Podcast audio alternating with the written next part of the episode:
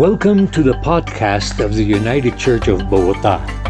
We are a Bible based church ministering to the English speaking community in Bogota, Colombia.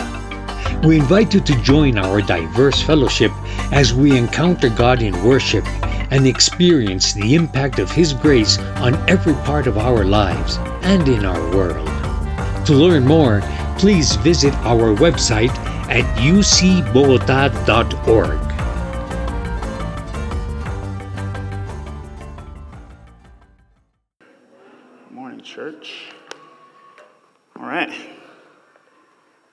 So, if you have your Bibles, please turn with me to Acts chapter 18, verses 24 to 28. That's Acts chapter 18, verses 24 to 28. And so, as you're turning to that passage, last week was Resurrection Sunday. We got the chance to celebrate corporately that Jesus Christ is risen from the tomb and is now sitting at the right hand of the throne of God. That is tremendous news for the believer. Not only that, but he has given us the Great Commission, right, in Matthew, when it says to go out, make disciples of all nations, baptizing them in the name of the Father, Son, and Holy Spirit, coming after the resurrection. And now we're going to start a new missionary uh, series called The Missionary uh, Journey of Paul. This is his third missionary journey. And I want to preface the sermon because we're not going to be talking about Paul specifically in the sermon, but rather a man named Apollos. And we'll get a chance to talk about him throughout the sermon. But before we get into that, I want to remember, um, I want you all to remember this. Listen carefully. If you want to do something right, have something done right, do it yourself. That sound good? That check out with everybody? Yeah. If you want to do something right, have it done yourself. Many of you have heard that before. Um, that's one of the famous quotes from this French military leader, Napoleon Bonaparte. And this idea isn't new to us, right? As a matter of fact, I can argue that the issue of autonomy is a recurring issue that we have experienced in this postmodern society, in this postmodern era that we live in. It's this autonomy that says that I can do this life on my own. It's this autonomy that says that I can do things my way, right? It's autonomy that says that I can follow my own truth. And a lot of us are familiar with that. And we wrestle, if we're going to be honest, we wrestle with this autonomy. Autonomy says you don't need anyone else to do your thing, right? And it feels much easier to do things yourself. And there's so many mantras and slogans out there to pursue us, you know, to pursue us and persuade us to follow our own autonomy.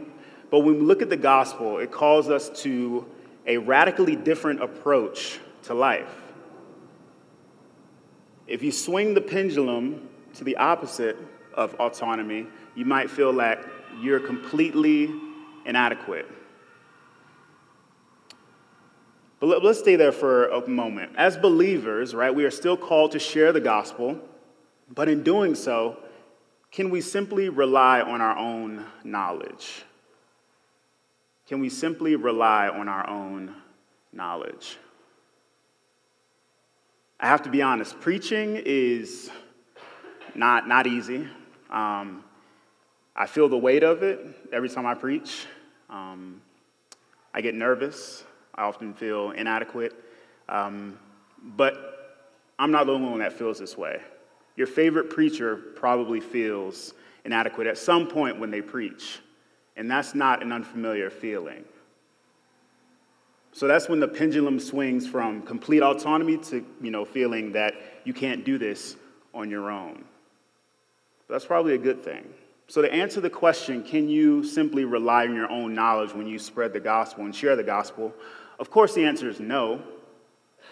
But in this passage, we'll read that Apollos grew in his understanding of who Jesus is through three things acknowledging that he was limited, two, embracing community, embracing Christian community, And three, understanding Scripture.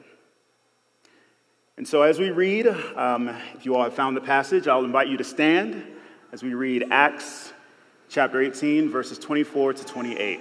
I'll be reading from the English Standard Version. Now, a Jew named Apollos, a native of Alexandria, came to Ephesus.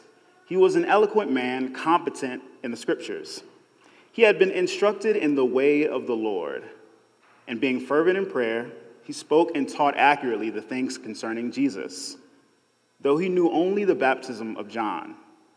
He began to speak boldly in the synagogue, but when Priscilla and Aquila heard him, they took him aside and explained to him the way of God more accurately. And when he wished to cross to Achaia, the brothers encouraged him and wrote to the uh, disciples to welcome him. When he arrived, he greatly helped those who through grace had believed, for he powerfully refuted the Jews in public, showing by the scriptures that the Christ was Jesus. You may be seated. Let's, let's pray. Dear Father, um, thank you so much for your word. And as we look and study about what you would have us gain and know from this moment in this life from Apollos, uh, be with us. Um, we can't do anything without you. Um, make your verse verses clear, make your voice heard, and um, yeah, let your kingdom come. Let your name be glorified in this next uh, half hour. Um, we pray for this in Jesus' name. Amen. All right, so um, we are in chapter 18, and allow me to preface and give a bit more context to chapter 18 to uh, provide a clear understanding of why we're talking about Apollos instead of Paul specifically. Right? In chapter 18, we see that Paul is in Corinth and he's doing many things. He's evangelizing, he's working, he's befriending people, right? He's tent making, he's moving from city to city. And in this journey, we come across someone like Apollos. So, what does the scripture say about Apollos? Well, first, it says that he is from Alexandria in Egypt, and that's pretty important to note because this place, back in that first century, this place is filled with scholars and intellectuals who were learn, learned people and who knew the Old Testament scriptures very well. So it makes sense that Apollos sort of resembles this type of culture. We also know in the scripture that Apollos is uh, described as an eloquent man, right? A very competent man. Um, and also, he is competent in the scriptures. And so, you know, knowing about this uh, guy Apollos, it starts to make a bit more sense as to why he is in the scripture, right? So he's smart, he knows the Old Testament, and that's great. But what else? Well, verse 25 says, And he had been instructed in the ways of the Lord, and being fervent in spirit, he spoke and taught the things concerning Jesus, though he only knew the baptism of John. So we're going to stay here for just a moment, right? So it seems like his preaching and teaching has hit sort of a roadblock, stopping point, and that's at the baptism of John. And so, what could this mean? Well, for starters, it means that he was limited in what he knew about the person of Jesus. Some commentators say that it's not very clear exactly what he knew and what he didn't know, but there is limitation to what he was preaching. Basically, his preaching most likely consisted of telling people about this Messiah that was to come, that was coming. But if that's true, then he's basically preaching and teaching about this Jesus that is coming, but in actuality, he had already came and rose up. And so Apollos clearly knew about Jesus, but he was limited in telling Jesus' story. He was limited in telling Jesus' story. This reminds me of one of my good friends, Caroline, who used to babysit when she was in high school, I think her freshman year of high school. And she used to babysit a little, little girl named Sophie. Sophie was an imaginative and impressionable young four year old. And every night that Caroline would babysit Sophie, she would go through her you know, evening routine. And when it came time to put her to bed, Sophie had to have a bedtime story read to her, right? And so Caroline, she grabbed Little Red Riding Hood off the shelf and started to read it to darling little Sophie, right? And as she's reading it, she comes to the part to where the wolf ran to the grandmother's house. Are you some of you familiar with this story, Little Red Riding Hood? Yeah, see some head nods and whatnot. So Caroline gets to this part and she reads, Poor Granny did not have time to say another word before the wolf gobbled her up. And little Sophie, she clenched her covers, wide eyed, and she was worried, knowing what's going to happen next. And it was in that moment that Caroline realized that the rest of the pages of the story were ripped out. And so, in panic and not knowing the end of the story, Caroline is like, The end. She closes the book, puts it away, turns out the light, and says, Good night, Sophie. I don't, yeah, that's, that's my friend, yeah. Um, was that the ending? Of course not. There's obviously more to the story of Little Red Riding Hood. And we look at scripture, there's way more when we want to tell the story of Jesus. Apollos was leaving out the best part of Jesus' story. But similar to Apollos, we too have limited knowledge of who Jesus is. But some of us, if you're like me, we grew up in church, and so we can talk about Jesus performing miracles, Jesus and the uh, 12 disciples, Jesus being the Son of God, and we can talk about Jesus, right? And we feel like that's enough. Some of us might be content with what we know about Jesus, feeling like, you know, we're fine, right? But here's what's missing it's recognizing that he is the one and only Messiah, right? So the truth is that Jesus wants us to be completely and utterly dependent on him. In our limited knowledge about ourselves and Jesus, it's imperative to trust Him rather than relying on our own knowledge or skills of who Jesus is. Even when we get to know Jesus in relationship with Him, we are still left with so much more that we can't even fathom in our finite being. I like how Romans 11, 33 and 34 uh, speaks of God. It says, Oh, the depth of the riches, both of the wisdom and knowledge of God. How unsearchable are his judgments and unfathomable his ways. For who has known the mind of the Lord, or who became his counselor? Thinking about that scripture, right, we can rest assured that we, as finite creatures, are serving an infinite God, and we can be thankful for that.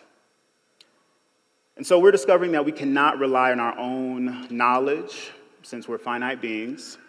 We also discover that in order to grow in our understanding of Jesus, we need to embrace his community, embrace Christian community. And for Apollos, that means that he learned from other believers more accurately about the ways of God. And this introduces uh, two people, Priscilla and Aquila, um, in this passage. And just to give you a bit more context for those of you who are not familiar with Priscilla and Aquila, uh, they are husband and wife, Priscilla and Aquila. And they were tent makers, and that's how they met and got connected to Paul. So they um, know Scripture very well. And they also heard Apollos' teaching. Now, I told you earlier that he was limited in his knowledge about the person of Jesus. And so when Priscilla and Aquila heard about Apollos and heard his teaching. After his teaching, I assume in my mind, I imagine that they took him aside and said, That was, I love how you talk about Jesus. I really do. Love how you talk about him. But I just want to mention that Jesus, he died, but he, he rose again. He's, he's been resurrected. He rose up. And I imagine Apollos hearing that and going, Oh, oh? Okay. Well, this changes, changes everything. Um, and I really like how they approached Apollos. They didn't embarrass him. They didn't go, boo, get off the stage. They didn't discourage him. this is a great example to me of what community looks like and how it operates, right? And so I imagine, again, when Priscilla and Aquila see someone who is preaching and talking about Jesus, I bet in their mind they're thinking that's a brother or a sister in Christ. Just like when Paul um, met Priscilla and Aquila, they became part of the same community. And you see in the scripture, that's what they're doing for Apollos as well. So not only is Apollos in need of community, and we see that through Priscilla and Aquila, we also see that in his journey to the next city, Achaia, right? We see in verse 27 when he wished to cross to Achaia, the brothers encouraged him and wrote to the disciples to welcome him. And when he arrived, he greatly helped those who through grace had believed. And so Apollos not only had support from Priscilla and Aquila, he also had support from the disciples. They welcomed him, right? And what a better feeling and confirmation to know that you're part of community by, than by feeling welcomed, feeling like you belong, feeling like you're valued and supported in that community. And Apollos needed that support in his ministry. And once he got to Achaia, he was able to help others too. Why? Because we are made for Christian community. so, in this book, in his book called William uh, Wisdom Pyramid, Brett McCracken writes this Church community may be challenging, but it's the sort of challenging that we need to grow. It's a community where we encourage and stir one another up in love and good works, a community of spirit enabled transformation where gifts are given to individual members for the building up of the collective body. So, surround yourself with others who are wise. Give yourself to community, even if it's uncomfortable. Almost every community will help you become wiser than you would be alone. But a church community, a group committed to pursuing holiness collectively and more interested in glorifying God than in celebrating the authentic self, can offer particularly valuable nutrition for a health wisdom diet. So the truth is that God also he calls us to rely on one another. Yes, we are in utter dependence on Christ, but we are made to rely on one another as well. And as Christians, our deepest community should be the church. Uh, some, might pe- some people might call the church, you know, the family, the body of Christ, but now, no matter how you slice it, we are not made to do this life ourselves. We are not made to do life on our own. But some of you might be listening to me and you might be thinking, well, that's, that's easier said than done. I mean, I, this Christian community that you're talking about, it's not for me. I don't fit in. I'm way too messy. Honestly, if you have thought about that or if you feel that way now, then you're in the right place because I'm messy too. We all are messy because of what sin has done to our hearts. Right? Some of us might be thinking, well, I don't need I don't need community. I can do this by myself, right? I can do this life thing by myself. I want you to listen to a quote from the same author. It says, "We all can't be experts in everything. God gifts people differently for a reason. The biblical vision of a healthy church, for example, is not one where everyone contributes in the same way, but where variously gifted parts contribute to a healthier whole. That's a great quote. So he calls us to relationship not only with him, but with each other. Proverbs 27 17 says, just as iron sharpens iron, so one person sharpens another. And we see that very clearly in this passage when Priscilla and Aquila came alongside Apollos to help him understand more of who Jesus is. He needed that, just as we need each other. And so finally, growing in knowing who Jesus is requires us to understand the scriptures. So, this passage clearly states that Apollos was very familiar with the scripture, but he only had the Old Testament, right?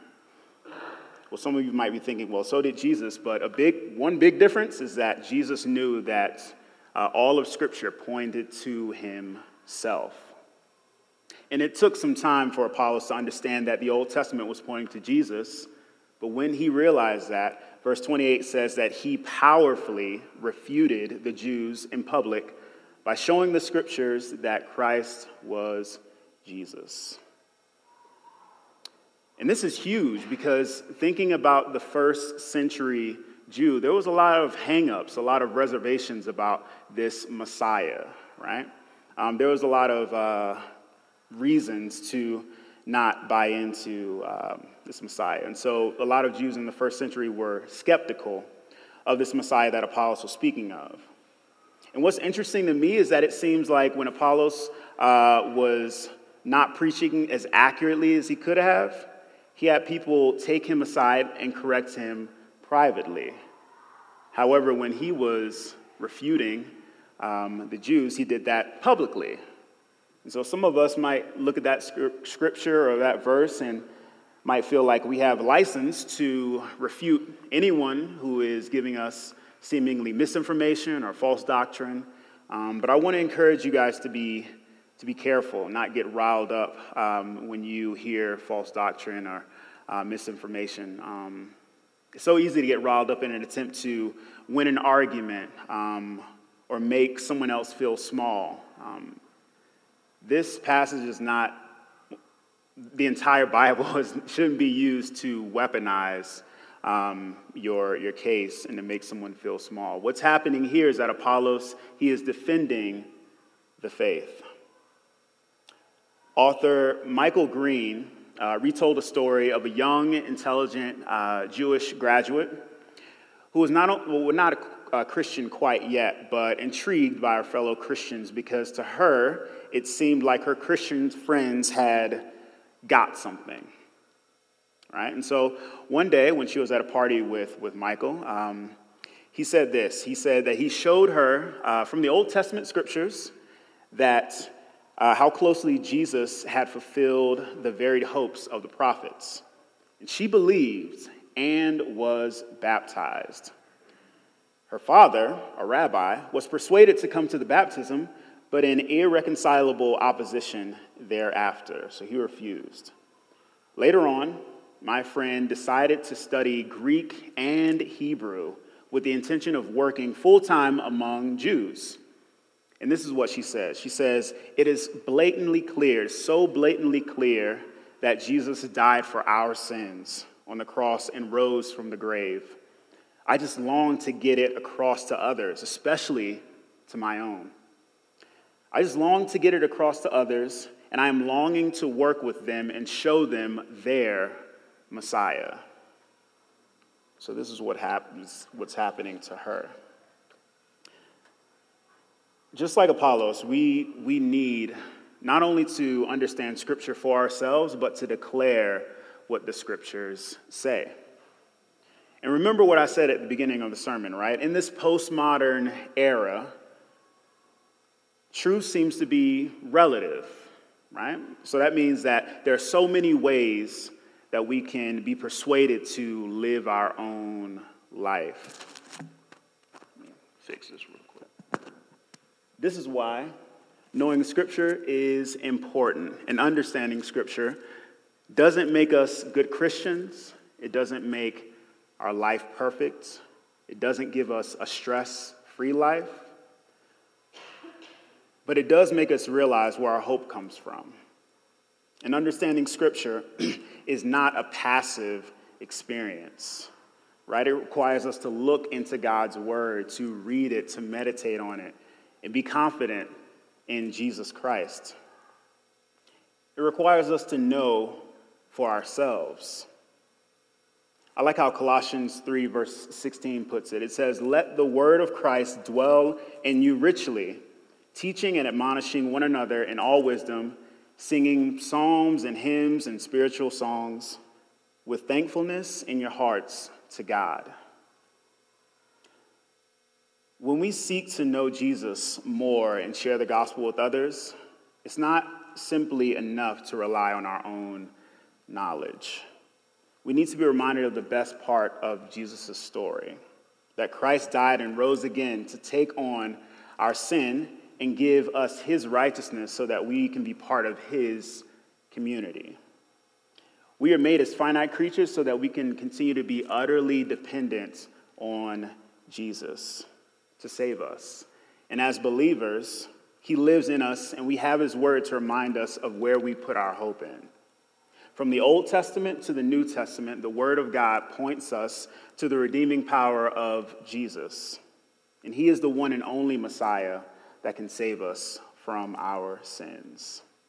So let's go to God and ask that He continue to open our hearts and minds to this truth. Let's pray. Father, thank you so much for giving us your word and giving us insight through the life of Apollos when we look at Apollos, we too are reminded that we are finite creatures. Uh, we can't do everything, um, and we are constantly persuaded to do just that, to do life alone, to take care of everything ourselves, to be our own masters. But when we look at the gospel, it does not call us to that. It calls us to you. It calls us to be completely and utterly dependent on the Messiah, the Savior, Jesus Christ. Um, and that's so comforting because we can take the weight of the world off of our shoulders, put on the righteousness that Jesus has given us, and have the sin and punishment of sin taken away from us. Thank you so much for having Jesus being able to do that for us. And so, as we go and continue to be uh, part of Christian community and church community and be reminded that we need Jesus, um, be with us as we continue to uh, grow in your word. It's in Jesus' name. Amen. Thank you for listening to our podcast. If you would like more information or would like to support the ministry of UCB, please visit our website at ucbogota.org.